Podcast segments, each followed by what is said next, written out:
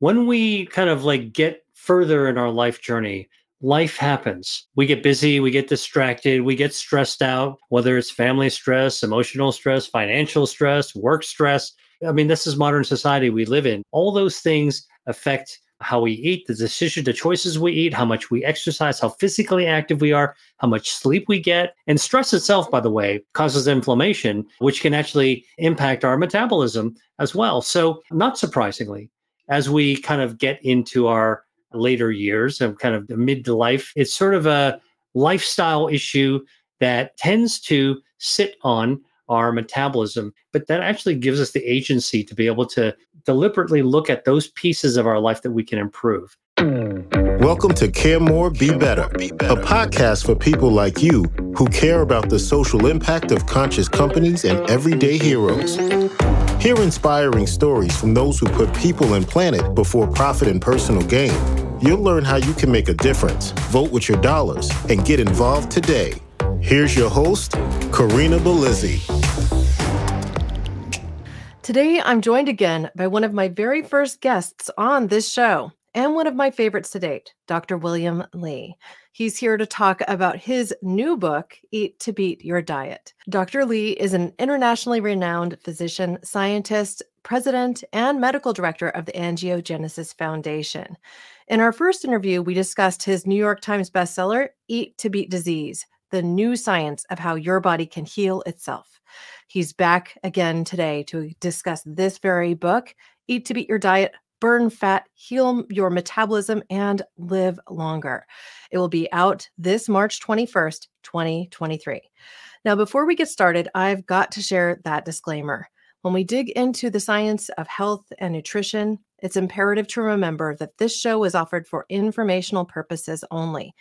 If you have specific health concerns, you'll want to connect with your healthcare provider. With that, let's get him right up here. Dr. William Li, welcome to the show.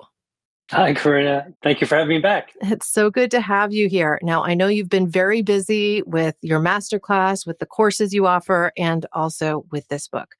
I'm personally loving it. It is the anti diet book solution. Just to prepare our audience for this work, I would love for you to quickly summarize the five health defenses and then talk about what inspired you to double down and create this book.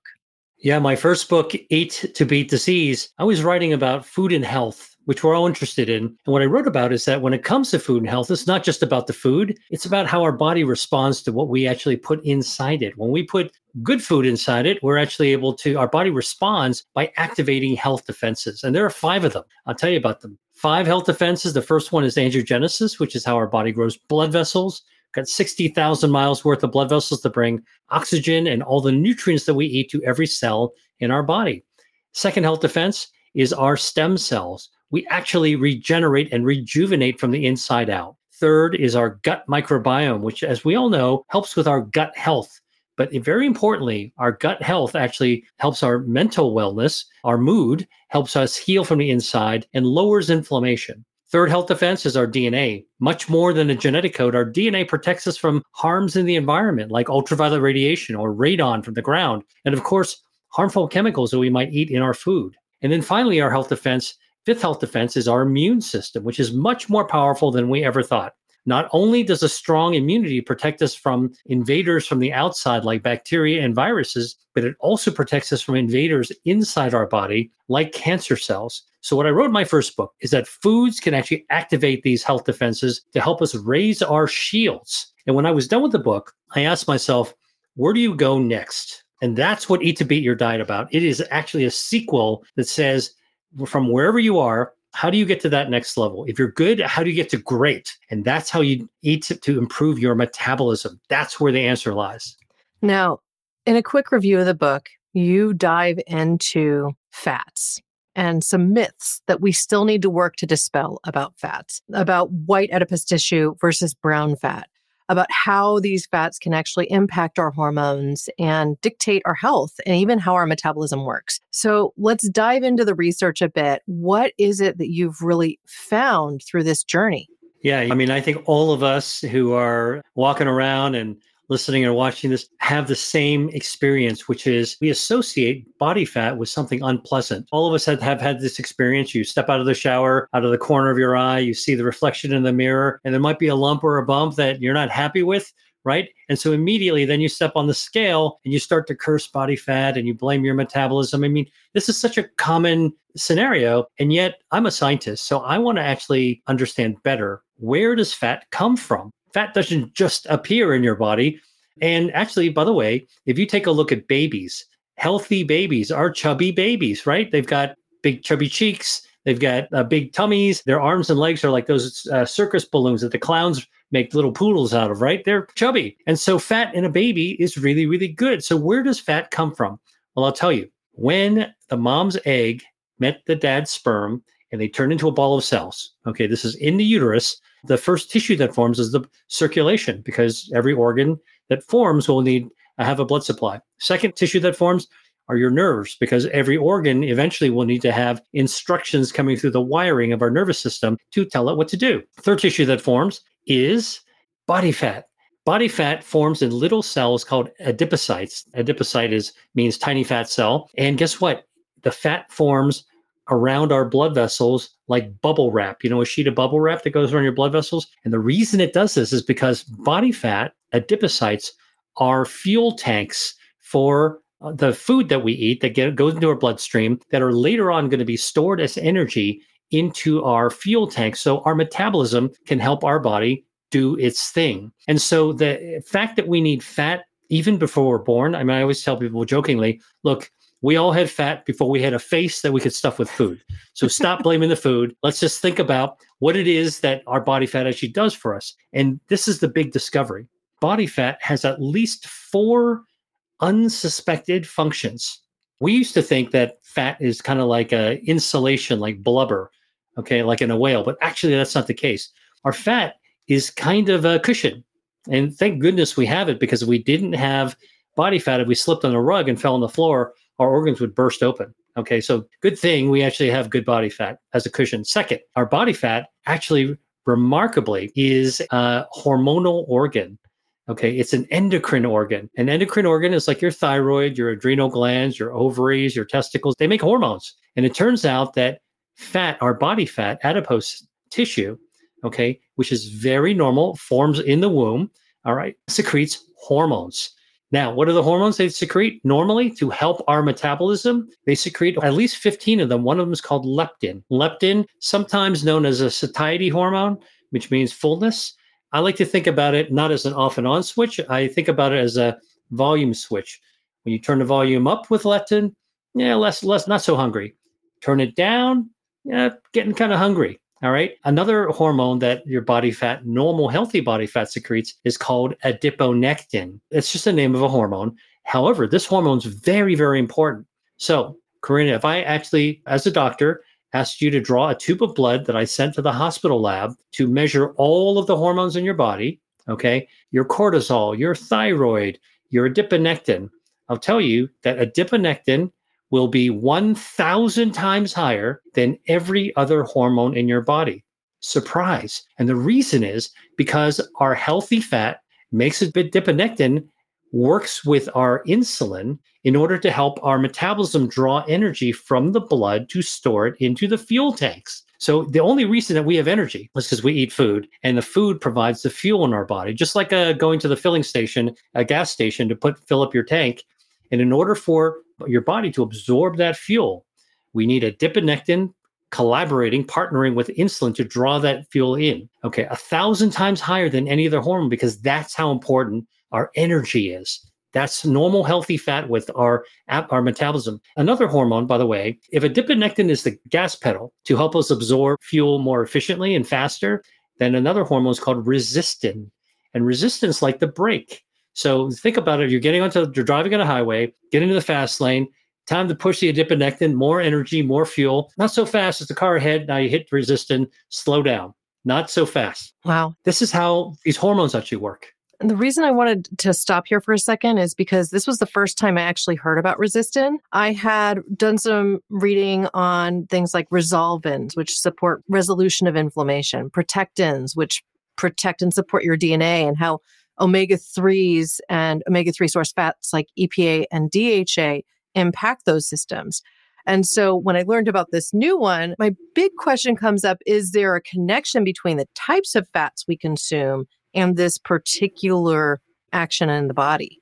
So, we're talking about these hormonal factors absolutely functioned like the operating system in your laptop. When you got your laptop from the computer store and you started it up, it's hardwired to do its thing. And so these hormonal functions are hardwired from the time we're born all the way to our very last breath to do its thing. One of the startling things that I write about is a most ambitious study of human metabolism undertaken in history that was just published two years ago that showed that all humans only go through four phases of metabolism over the course of our life. I'm so glad you're talking about this because I mean, I read this section of your book and I was like, whoa, mind blown. So, yes, tell us about those four phases and only four. And I'll tell you how it links up to your question about how the fat we use. Yes, what we eat and how we eat and when we eat all affect our metabolism in different ways and can influence our hormones. But it's what's really important to understand how we're wired. What is our operating system like? And when I started to write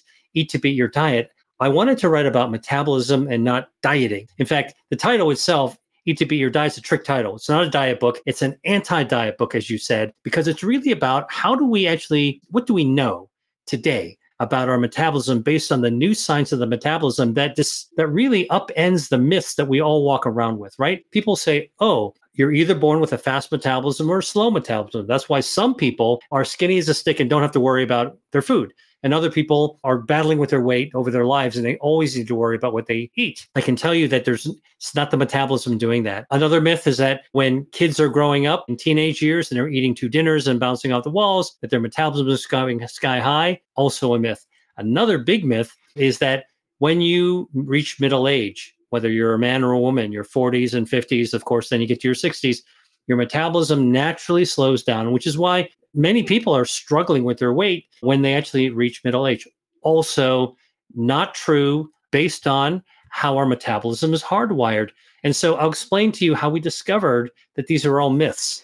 About two years ago, a paper appeared in the journal Science, a mind blowing paper because Science is one of the most prestigious scientific journals that they really talk about discoveries, like fundamental discoveries, mind blowing, game changing, you know, human advancement kinds of discoveries. And this was a study that was published. A researcher named Herman Pontzer worked with 90 other collaborators. This is a big research study, and they came from 20 different countries all around the world. And they studied metabolism in 6,000 people. That's a big study. What's really remarkable, they studied the people all in exactly the same way. They gave them a drink of water, H2O, and what they did is they were able to chemically tweak the H, which is hydrogen in water, H is hydrogen, and O, the O in H2O is oxygen. They tweaked it a little bit so they could measure after you drink the water what your metabolism does to those atoms. They could measure metabolism in the breath. They could measure it in the blood. They could measure it in urine. And so they measured the metabolism of 6,000 people, but that's not all. Of the 6,000 people, they studied people that were two days old, babies, newborns, gave them a drink of water okay, and studied their metabolism. And they also studied people that were 90 plus years old. Wow, that's the last chapter of life. And so, and everyone in between. So, this study, in exactly the same way, studied metabolism across the human lifespan. When they got the results initially, what they found was that everybody had a different metabolism. It was all over the map, just like you would expect. but what they did is then we now live in the era of supercomputing all right, where we can crunch a lot of data. And what they did is they developed an algorithm where they could actually go into every individual result and correct for the size of the subject so they could remove the effect on metabolism of excess body fat. They could remove that. And when they removed it from the two day, from the two day old and the 20 year old and a 40 year old and a 60 year old and a 90 year old removed all the effects of excess body fat, the result they found was like pulling the cloak off the statue of David for the first time what they found was literally stunning. All humans only go through four phases of metabolism, and here they are. We're all born with exactly the same metabolism at day zero. First year of life is phase one. Our metabolism rockets like a spaceship, goes high, sky high to 50% higher than what we're going to be, our metabolism when we're an adult. Phase two, from one year old to 20 years old, our metabolism goes down, down, down, down, down. This is right through teenage years, right through adolescence, right through spouting of a bean sprout, eating two, three dinners. Metabolism is going down to adult levels, phase two. Phase three, 20 years old, your metabolism 20, 30, 40, 50, 60. Metabolism is rock solid. Our metabolism is hardwired to not change one bit between 20 and 60. Okay. And what that means, that's so stunning, is that 60 can be the new 20 if you allow your metabolism to do what it's designed to do, our operating system. And then finally, fourth phase, from 60 onwards to 90, you have a slight decrease in your metabolism, about 17%. So when you're 90, okay, if you're lucky enough to live to be 90, your metabolism will be about 17% of what it was when you were 60, which should be what it was when you're 20. So the question is, why do people have different metabolisms? So they could add the effect of fat back into the system. And you know what they found?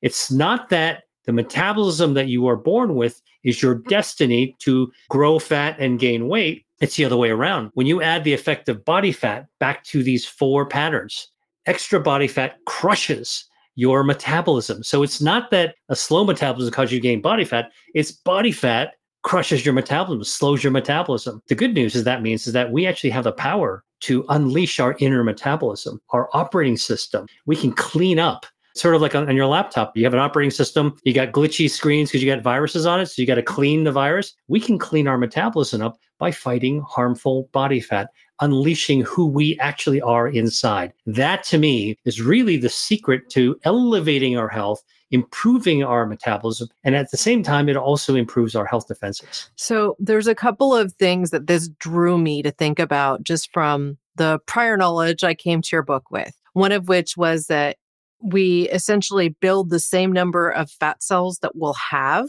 by the time that we're really toddlers throughout our adult life. And then we actually start producing new fat cells in our later life, starting around age 60.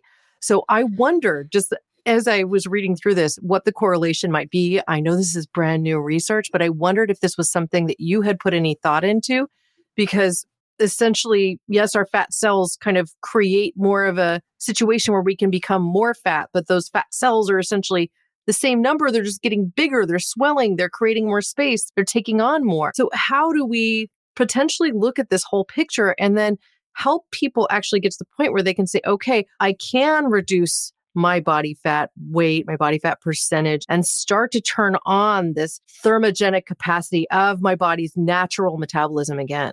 All right. Yeah. Let's just dive right in by trying to explain metabolism in a way that anyone can understand.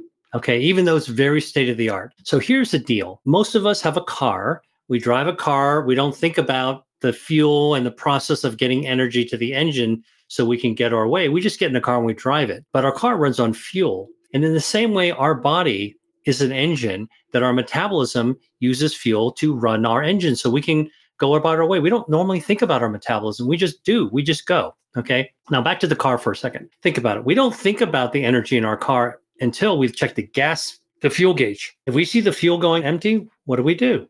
We pull over to the filling station, to the gas station, take the pump out of the nozzle, put it into the gas, the gas tank. We push the container, that gas comes out, fills up the tank. The go goes click, it stops, we put it back, and we drive off. In our body, it's the same way. Okay. Although we don't actually have a fuel gauge that you can actually see, like in a car, our organs and our brain does continuously monitor the amount of fuel in our body that our metabolism uses in order to be able to keep us our operating system functioning okay now when our fuel gauge in our body runs low we don't pull over to the filling station. We pull over to the dinner table. We pull over to the refrigerator. We pull over to the pantry. We go to the restaurant okay? And that's basically what we do. Now just like a car filling up the station when we reach over for food and we put food into our body, that our food provides our fuel. Our metabolism takes that fuel and powers up all of our cells.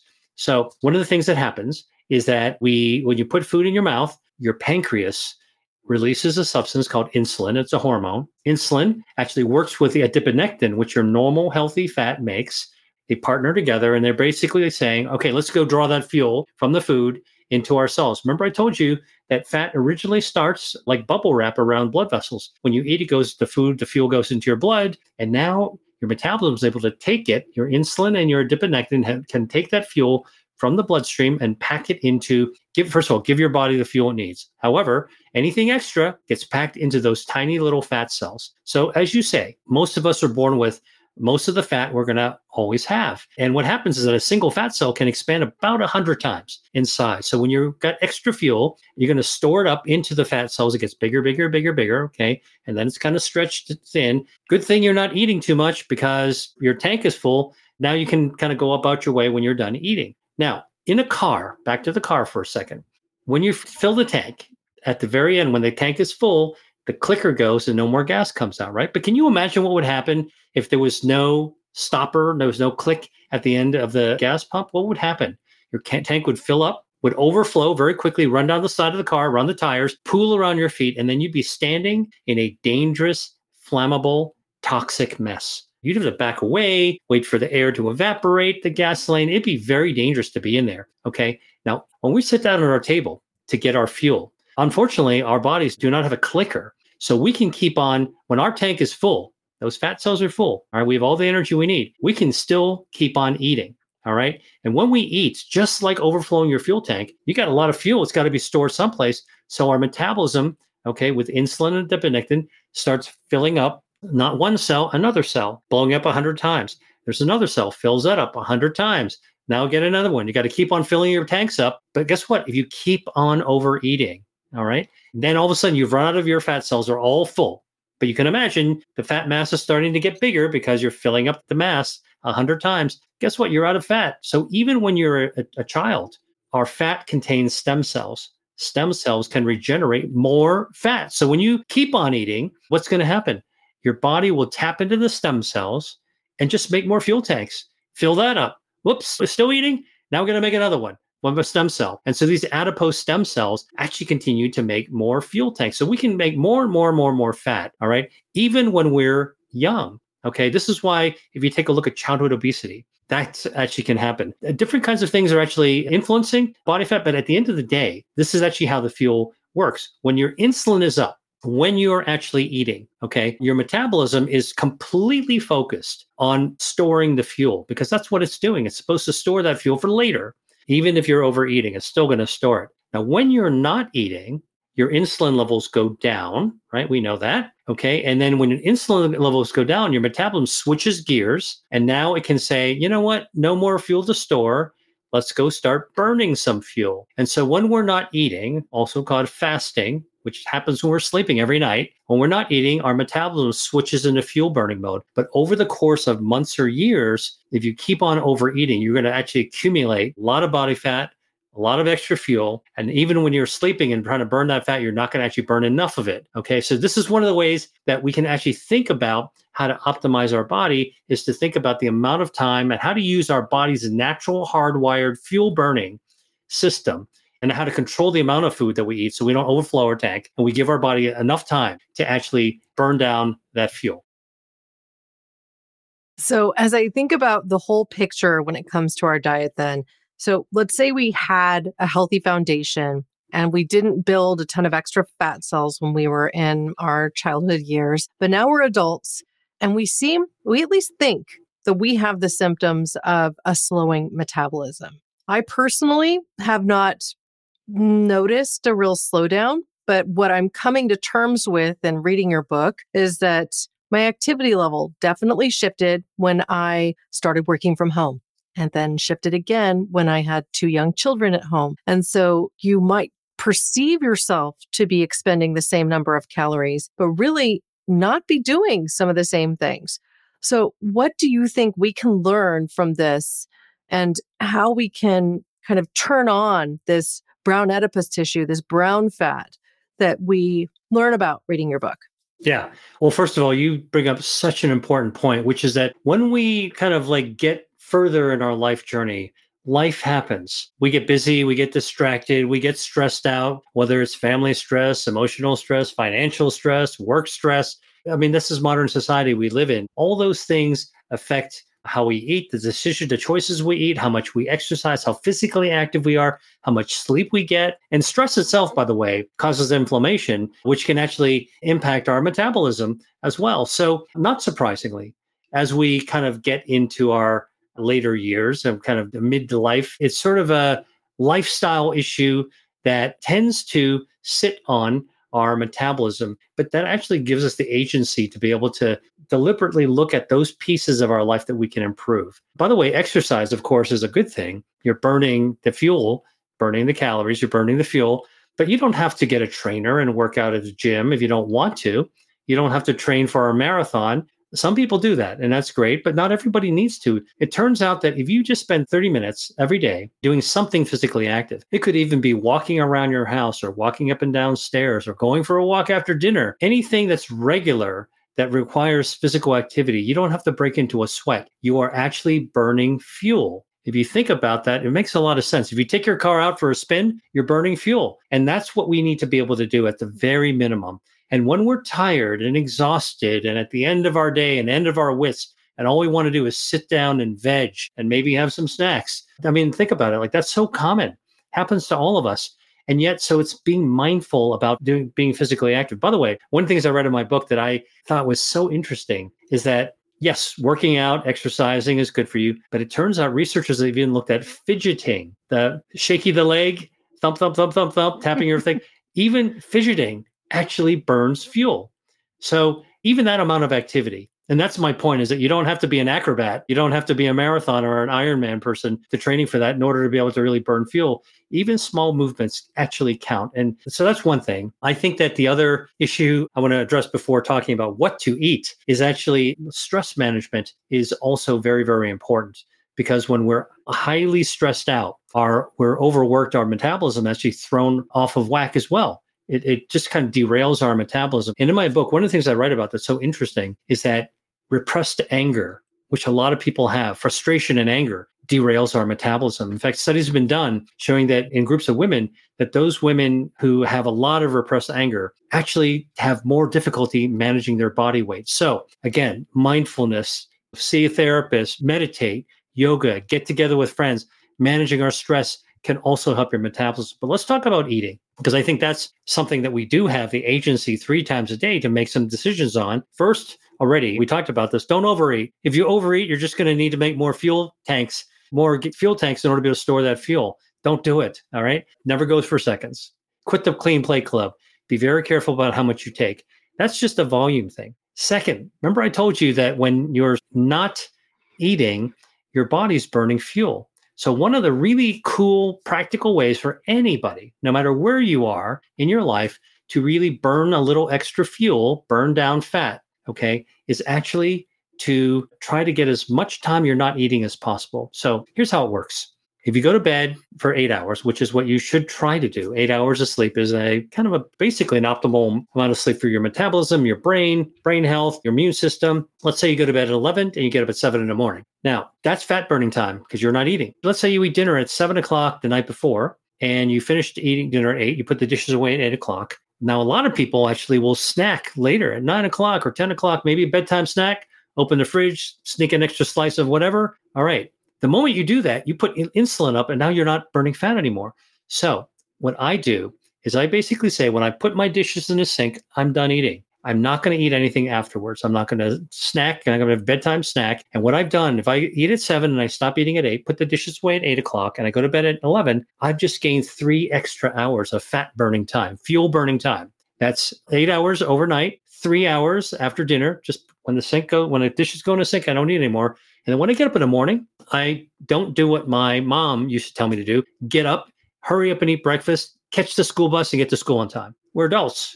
So when I get up in the morning, I actually take my time to get ready, take a shower, I get dressed. I might uh, check my email, I might go for a walk. I do something else, all right, before I eat breakfast. So I usually wait about an hour to take my time before I break my fast and change my metabolism back to fuel storing mode. Guess what? Now I've gained an extra hour. So just add up, do the math three hours after dinner, after the sink uh, food the dishes go in the sink, eight hours overnight. That's 11 hours. Add one more hour in the morning. It's 12 hours of fat burning, fuel burning time. 12 hours, half the day. I've spent 50% of my existence burning down fuel and still pretty reasonably.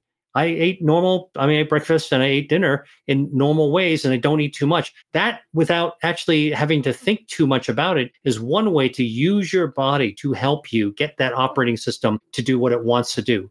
You want to take it to the next level. You asked about brown fat. Okay, let's talk about it. Eating ultra processed foods, lots of saturated fat, overloading and growing your fat cells. Okay, artificial preservatives, artificial sweeteners, artificial coloring, artificial flavoring. All those things derail, cause inflammation, derail our metabolism. And guess what? When our metabolism is derailed, we start to gain extra body fat. And what happens at that point is our health starts to go. We start losing our ability to burn fuel. We just start to store extra fuel. We don't know where we are. And so, on the other hand, if you choose wisely, and I write about 150 foods in my book that actually have been shown in a lab and in clinical studies to help you burn body fat by activating brown fat on one hand. Number two, by preventing the formation of more fat or slowing down the loading up of fuel in your tiny little adipocytes, your fat cells, slow down the load of the fuel. Okay. And in some cases, even redirect the stem cells instead of copy pasting and making another fat cell, fuel cell, white fat cell. Oh, it's going to make a brown fat cell instead. Now, what is brown fat?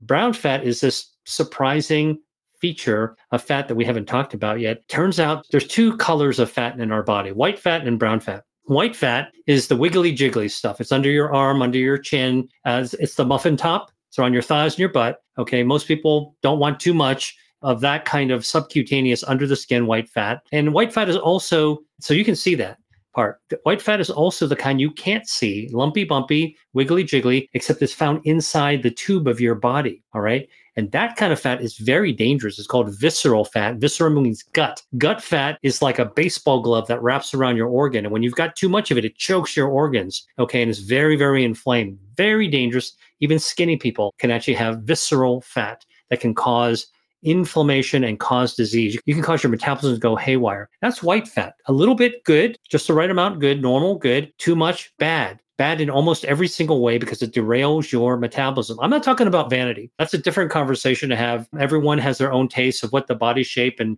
body, how it looks. I'm not there. I'm talking as a doctor and as a scientist. I'm talking about the fact that when you have excess body fat, you actually derail your metabolism. However, turns out even though your metabolism is hardwired to not burn fuel when you're eating. There are ways of actually getting around that to burn fuel even when you're eating. And that is actually to activate brown fat. Brown fat's the other color. Brown fat is not wiggly jiggly.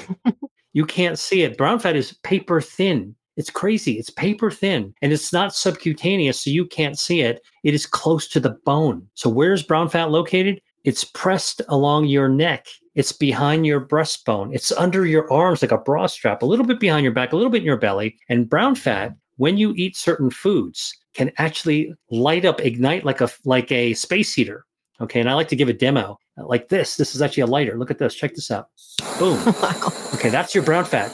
All right, it is burning. You can turn it on with cold temperatures. You'll ignite it to stay warm, but it will also turn on if you eat certain kinds of foods, mushrooms, broccoli, brassica, broccoli, bok choy, Swiss chard, cauliflower lights up brown fat. Mushrooms light it up. Chili peppers light it up white beans, lentils, capers, all have been discovered to light up your brown fat, which is really remarkable. Tomatoes, whole tomatoes, tomato paste will light up your brown fat. Omega 3 fatty acids will light up your brown fat, which is quite remarkable. And this is actually how you can use good fat, brown fat, to fight bad fat, which excess bad fat, which is white fat. Now, I showed you this. This is burning fuel. Where's the brown fat drawing the fuel from?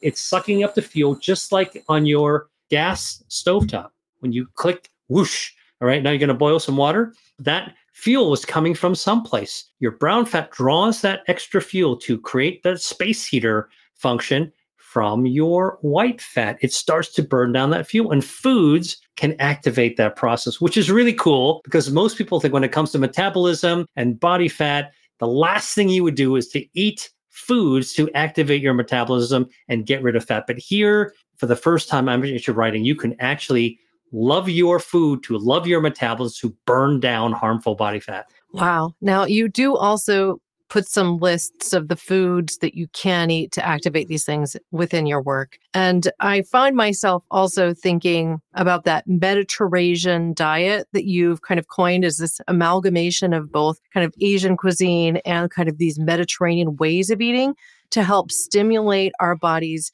natural ability to maintain a healthy metabolism and a healthy weight.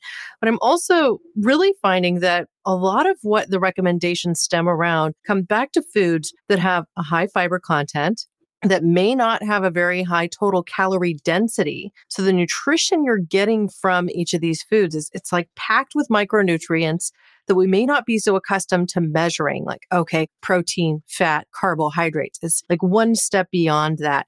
And we've also learned through talking to you in the past too about the power of green tea or even components of black coffee as for examples. But one of the things I wanted to make sure that we connect to and get people thinking about is the empty calories that we tend to consume in the day to day. And often they come in liquid form.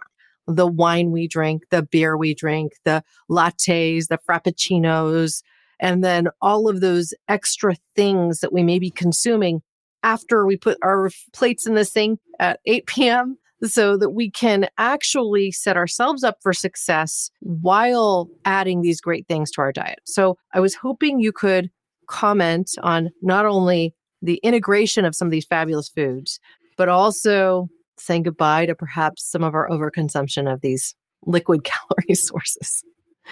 Yeah, no, I mean, it's all about balance and about making mindful choices that you realize I'd rather do something good for me that I enjoy rather than doing something bad for me that I might enjoy or might not enjoy. And so let's talk about that. The most commonly consumed beverage in the world has no calories. It's actually water. And this turns out research has shown that water can actually activate brown fat too, which is really kind of interesting, specifically like room temperature water or anything colder than room temperature. And we think it's because there are little thermostats inside our stomach that when you actually put water that's colder than our body, the thermostats activate. And of course, that's our core body temperature. Like you don't want to be cooling out your core body temperature. So our brown fat lights up. Super simple no calories. It actually also makes us feel full. So we're likely less likely to overeat just with water. I'm talking about beverages now because I have a whole chapter on beverages. Second, tea. Green tea does a lot of things for metabolism. It also actually helps improve your circulation and your immunity and help improve your gut health. Uh, lots of things that green tea actually is beneficial for if you actually drink it straight. If you start adding other things to your green tea, you start making the pacinos that you talked mm-hmm. about, anything, any kind of like something you drive through and order it, the matchachinos or whatever. Once you start adding other things to it, dairy, other types of artificial, get a shot of flavoring. Now you've changed the nature of what it is. You've kind of created your own ultra processed food. And of course, that's really, really common. And I think that if you look at the cultures like in the Mediterranean and Asia, they tend to drink these beverages pretty straight. Now, green tea is obviously great. Black tea, people used to say, ah, it's fermented. There's not good for you. Turns out black tea activates your metabolism, turns on your brown fat. And the blackest of teas that you can possibly get, I can tell you, is a tea that most people may not have heard about, but you can order online. It's called Pu'er tea. P U apostrophe E R H. Pu'er, a little town in China. That's actually what I'm drinking right now. I made it in honor of this interview. I love Pu'er tea. It's really smoky and dark it can replace a coffee if you're into it. That's right. Exactly. It's kind of like a chicory almost, like a chicory coffee, smoky. And it's actually often consumed in China as a digestive, a tea or beverage after dinner. But what's really cool about it is it's actually a fermented tea that actually has its own bacteria, healthy bacteria for the gut. Okay. It's I think it's called Pu'eracillus. It's its own bacteria that, that's evolved in pu'er tea so it's a probiotic tea, good for your gut health as well, which is really, really cool. But don't monkey with it by putting all kinds of other flavorings and other kind of stuff. Look, I always think about this when I see teenagers lining up at the mall in front of the bubble tea stand. Here you have tea and they're and then they're adding all kinds of stuff to it. Look, it tastes great, but now you've actually doctored it and added all this other stuff to it that probably or maybe definitely isn't going to be good for your metabolism. And people drink a lot of it. Same deal as coffee. Coffee, by the way, is good in tea or the catechins, EGCG, which activates your metabolism. And coffee's got something called chlorogenic acid. And by the way, organic coffees have about much more, at least 30 times more chlorogenic acid than conventionally grown coffee. And chlorogenic acid turns on your brown fat and also prevents white fat from forming huge globs and it redirects the white fat to turn into brown fat. So ignites your space heater function. Again, if you want to really drink your coffee, think about how they do it in Italy. They basically take a straight cup of coffee and they drink it. That's how I drink coffee every day. Like I'll take a straight cup of coffee. There's this tradition where you drive, go to the drive-through and you look at all the things and what are the holiday? When does the pumpkin flavor come back? You know what I'm talking about. And what you're doing is you're doctoring it up. So I think for the beverages, I call it the holy trinity. If you want to activate your metabolism and fight body fat, the holy trinity of beverages are water, tea of all kinds, and coffee have it straight. Well, and to your point earlier about the things that you could consume, let's say after 8 p.m., it might be water, it could be an herbal tea. And if you don't have an intense reaction to caffeine, it might be a cup of tea that like a pu'er or a green tea. And these things come with things like catechins that support your overall health. And to your point also in your earlier work, not having coffee with milk because milk itself, dairy milk, can create some noxious chemicals when you consume it when it combines with caffeine for, or with the coffee, correct? Well, actually, the insight, the discovery of what happens when you put dairy into coffee, so not milks, but dairy, is that that dairy has got milk fats that's what dairy is from a cow and milk fats you know fat forms soap bubbles so if you were a chemist and you could look under the microscope you would see that fat would form little soap bubbles whenever you have fat. What happens when you put dairy in your coffee okay cow milk those little soap bubbles start forming inside your coffee can't see it, doesn't look like soap bubbles, but it's there. And what those soap bubbles do is they form little bubbles around the chlorogenic acid and the other bioactives, the polyphenols. Now, when you drink that coffee, those soap bubbles don't get absorbed directly to your, so you're blocking your ability of absorbing the chlorogenic acid. All right. Most of it doesn't get absorbed in your stomach. Most of it goes down the lower part of your gut, and you don't actually get the benefit of it. So it's not that you get toxins, but you miss out on the good stuff, quite a lot of it. And the more dairy you use, the more soap bubbles form, the less you're going to actually, of the good stuff you're going to absorb. Thank you for that clarification. Now, something else that you mentioned within the book is that when you got to the work of recommending all of these dietary changes or looking at eating to beat disease, there was some level of concern that people that read the book might become overweight. But you found that the exact opposite was true and that that's part of what led to this work. Now, I have also noticed the same thing when it came to consuming the right fats. So, for instance, you tell people you need to consume more omega 3, and they consume more omega 3, and you get those random calls of people saying, Oh, well, I started consuming more and I have some pounds that are just coming off. I don't even really understand why. Now, we might both know that a calorie is not a calorie, but what more might you have to share about this? Well, first of all, again, this we lump together the idea of fats into one collective, not so good for you. But for example, omega 3 fatty acids, yes, they are fatty acids, but they're incredible bioactives, meaning that when we actually consume them in our body, whether in supplement or in natural form, whether in plant form or from marine form.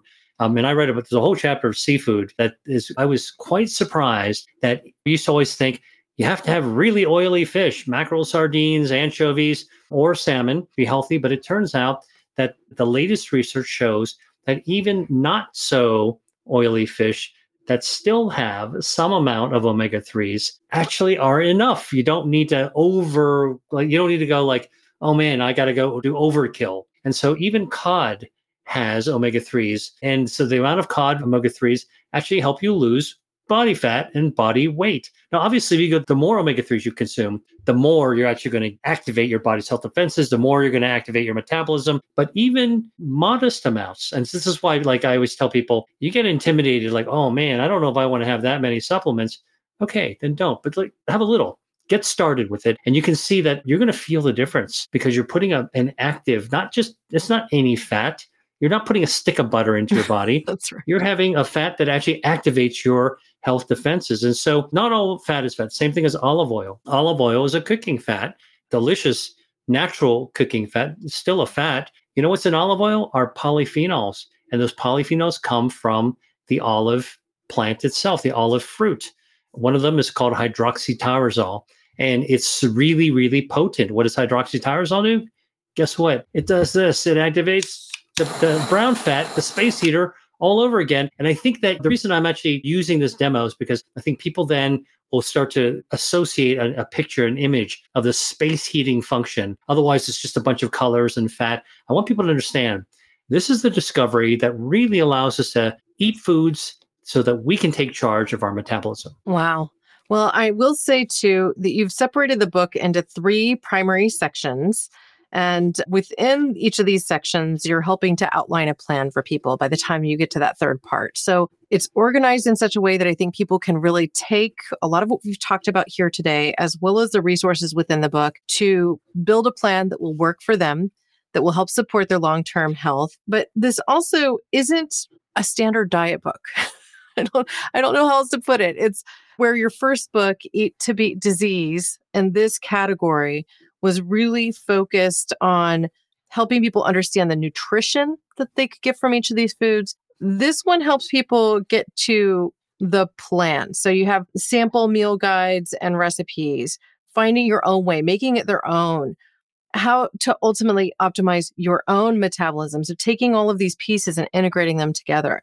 So I know we're really at the close of our hour here today. So I wanted to offer you the opportunity to leave our audience with a closing thought or two, what you would have them take away and ultimately understand that they will get from spending the time with your book. Yeah. The great discovery that's been made about human metabolism is that we can actually control it and our body's hardwired our operating system wants to do its thing. And we can actually live our entire human lifespan in really, really good health. And even if, no matter where you are in your journey, you can actually make some subtle moves, some easy moves with the timing of what you eat, when you start eating, opening your window for eating, and when you close your window for eating, and then choosing while you're eating what types of foods you should you you prefer. I call it I call my style Mediterrasian because I'm Asian. I grew up eating Asian food. Um, I lived in Asia. I've also lived in the Mediterranean. And who doesn't like Mediterranean or Asian food? My point is, the way that I eat is really to lean into my food and eat delicious foods that I like. I put 150 different foods uh, that are all supported by both research and clinical studies, human studies. And I put the dose that you need to eat too, that research has shown how much you need to eat. Guess what? the doses are all very reasonable. They're things that they're the they're the amounts that we would normally want to eat if you're eating for health and when you're eating for pleasure. For me, food, it's time to rediscover our joy of food, not to fear it. If you care about lo- lowering your body fat, you want to fight and lose some weight, uh, but very importantly, if you want to increase your metabolism, fighting body fat ups your metabolism more. But metabolism, more energy more energy, more vibrancy. That's what we want across our whole lifespan. I put recipes in there, 36 recipes. I cook those recipes in my own kitchen. I'm sharing my way of doing it with you, but I emphasize at the end of the day, you've got to tailor this for yourself. That's how I practice medicine. That's how I practice uh, my approach to and coaching for healthy eating. Every individual is different. It's all about you and how your body is actually wired, but we can all do it. That's awesome. Now, I know you also have some resources that you offer beyond this book. I've taken one of your courses as a for example, which was led over the course of 4 weeks and had the opportunity to interface with you directly for that.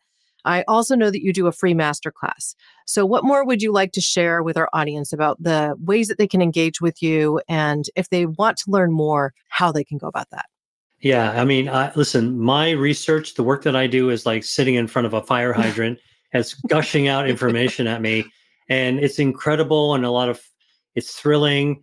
For me, it's a lot of fun because I'm trained as a scientist and I try to curate it. And so, but I didn't try to get it out. I try to get out to the public. That's part of my mission. So, if you want to learn what I'm learning and how I actually want to make it available for people to share in the upside of the discoveries of science, come to my website. It's Dr. Dr. William Lee Li, L-I, drwilliamli.com. Follow me on social. My handle is at Dr. Dr. William Li, L-I, at Dr. William Li. You can follow me on Instagram, TikTok, Facebook, Twitter. I'm on all of these things. And what you're going to find is I'm just giving away little bits of information because I've been involved with biotechnology, developing treatments for cancer and blindness and diabetes. The reality is, drug development is very hard. We don't want everyone to have to be on a medicine, to be honest with you. It's not equitable. Not everyone can get the medicines, even the people that need it. But food is the ultimate fair way of actually not just treating disease, but actually improving our health. That is right there, right in front of us.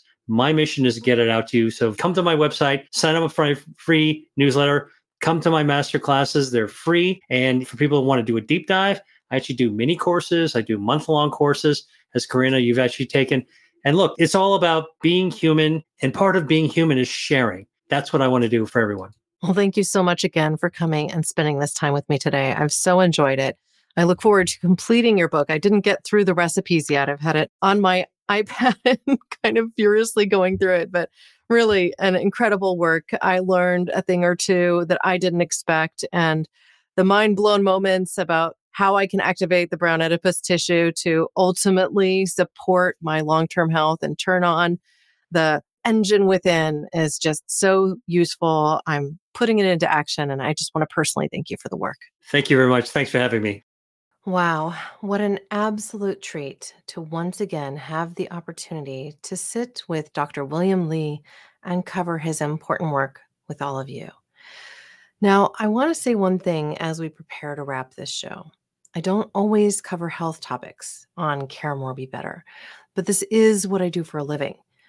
And I have to say, there are very few individuals who I've come across in my time working in the natural products industry that I feel really get nutrition on a core rudimentary level, who understand not only the whole picture of treating the person, but also the reality of what it is to live in today's world.